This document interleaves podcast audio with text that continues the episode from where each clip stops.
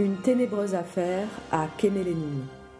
Un feuilleton radiophonique réalisé par la classe de seconde latiniste de Marie-Christine Reveste. À la technique, Isabelle Surin. Épisode 3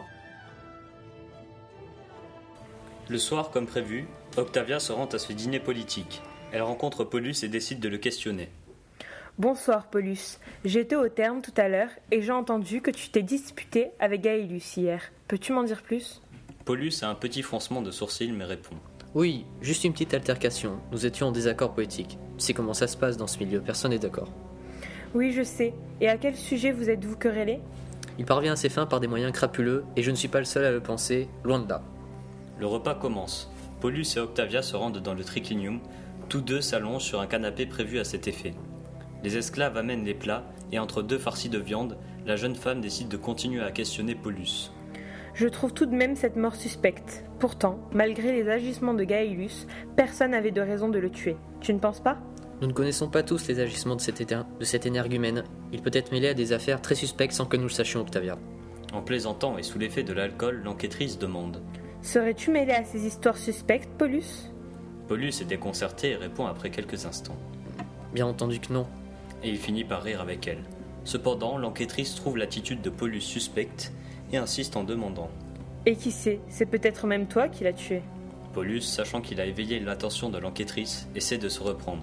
J'ai souhaité sa mort de nombreuses fois, mais il y a une énorme différence entre l'espérer et passer à l'acte. Même si je l'avais voulu, je n'en aurais pas été capable tout seul. À ce moment-là, les esclaves arrivent av- afin de servir le dessert et ils quittent le repas tout de suite après, sentant qu'il faut s'esquiver le plus vite possible. Il pressent qu'Octavia soupçonne quelque chose et décide d'en informer Lucius. Il parcourt les rues de Kemelenum afin de rejoindre la domus de ce dernier. Il frappe trois fois, le signal. Paulus, c'est toi? Oui, c'est moi, ouvre, j'ai quelque chose d'important à te dire. Lucius ouvre la porte et le fait s'asseoir. Tu m'inquiètes, Paulus. Dis-moi ce qui ne va pas. J'ai assisté à un dîner politique ce soir. J'ai rencontré Octavia, la voisine de Gaëlus. Est-elle au courant de quelque chose? Laisse-moi te raconter. Paulus raconte le déroulement de cette soirée à Lucius, les questions d'Octavia et le soupçon qu'il a perçu dans ses yeux. Il termine de mettre au courant Lucius, et ce dernier murmure comme par peur d'être entendu. Ce n'est pas grave. Elle n'en sait, elle n'en sait pas assez pour nous inculper. Évite-la et ne pense plus à cette histoire. Tout finira bien, Paulus. Tu verras. Je l'espère, Lucius. Lucius Maximus Tiberius a 30 ans. Influencé par le rôle de ses ascendants dans l'univers politique romain, il souhaite devenir sénateur. Ses qualités morales et sa conscience du devoir l'ont rendu populaire dans la sphère politique, et il est donc déjà influent. Autrefois tribun militaire, endurci par ses années de devoir et endeuillé d'un ami perdu au front, il compte bien utiliser son expérience tactique au service de Rome d'une manière plus pacifique en choisissant cette carrière. Par ailleurs, Lucius est un passionné de gladiature et il a investi de l'argent dans le principal Ludus de la ville où s'entraîne son champion favori, le grand Brutus. Il a pour habitude de se rendre en ce lieu pour assister à l'échauffement de l'athlète. Ces fréquentes visites leur ont permis de se rapprocher et de se lier d'amitié et Lucius, depuis cette rencontre, observe ses combats, l'encourage et assiste aux multiples spectacles dans l'arène. Leur amitié grandissante leur permet de se confier l'un à l'autre et de se dévoiler ainsi des secrets.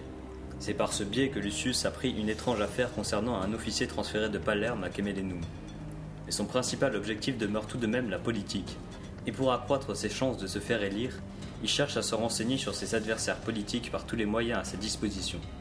Il recherche tout particulièrement une faiblesse chez son adversaire politique principal, Gaïlus, car il veut l'empêcher d'accéder par quelque opération que ce soit au pouvoir.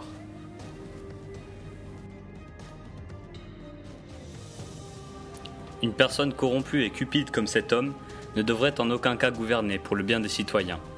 S'il arrivait à trouver une preuve de ses méfaits passés, Lucius connaît assez son adversaire pour savoir qu'il trempe dans des affaires louches, mais il n'avait aucune preuve sur laquelle s'appuyer pour l'accuser.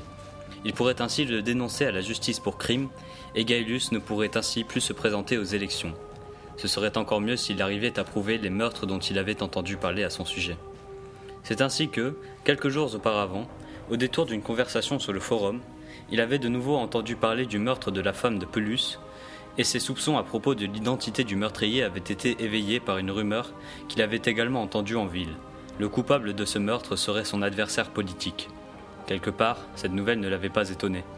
C'est pour cette raison qu'il avait décidé de soudoyer un des esclaves de la maison de Gaïlus, en lui promettant une somme considérable de sesterces s'il consentait à fouiller discrètement les affaires de son maître pour prouver l'exactitude de la rumeur, et son pressentiment fut confirmé lorsque le Servus, s'étant rendu dans le bureau désert, avait fini par trouver une série de documents qui apportaient à Lucius la preuve dont il avait besoin. Prétextant de devoir faire une course en ville pour son maître, l'esclave soudoyé était sorti de la domus où il était employé et avait pris le chemin du forum pour faire illusion jusqu'à ce qu'il fût hors de vue, mais avait bifurqué au premier angle de rue. Il avait suivi les indications qui lui avaient été données par Lucius afin de le retrouver chez lui, pour lui remettre les documents compromettants et recevoir sa récompense. Lucius, après avoir amputé largement sa bourse, l'avait congédié et s'était dirigé d'un pas pressé vers son bureau pour lire les documents. Son adversaire avait eu, selon ce qui était écrit, un rendez-vous avec cette femme le jour et à l'heure même du décès. Peu surpris par cette découverte, il avait ruminé tout en tournant en rond dans la pièce et commence à ébaucher un début de plan pour neutraliser son adversaire. Une idée avait germé soudainement dans sa tête. Il avait décidé d'aller voir le mari de la femme assassinée pour avoir de plus amples détails sur l'affaire. Après avoir cheminé dans un dédale de ruelles étroites, il avait débouché sur une grande Ouya Priwata qui menait à une imposante domus à la façade sculptée dans le marbre. Arrivé sur le perron, il avait frappé trois coups à la porte et avait été reçu par l'intendant, le Willicus, qui l'avait fait entrer dans la demeure somptueusement décorée et l'avait guidé jusqu'à une pièce garnie d'un bureau en chêne et de bibliothèques pleines à craquer sur les côtés. Un homme, accoudé au bureau et penché sur un ensemble de documents en désordre, avait levé la tête à l'entrée de Lucius.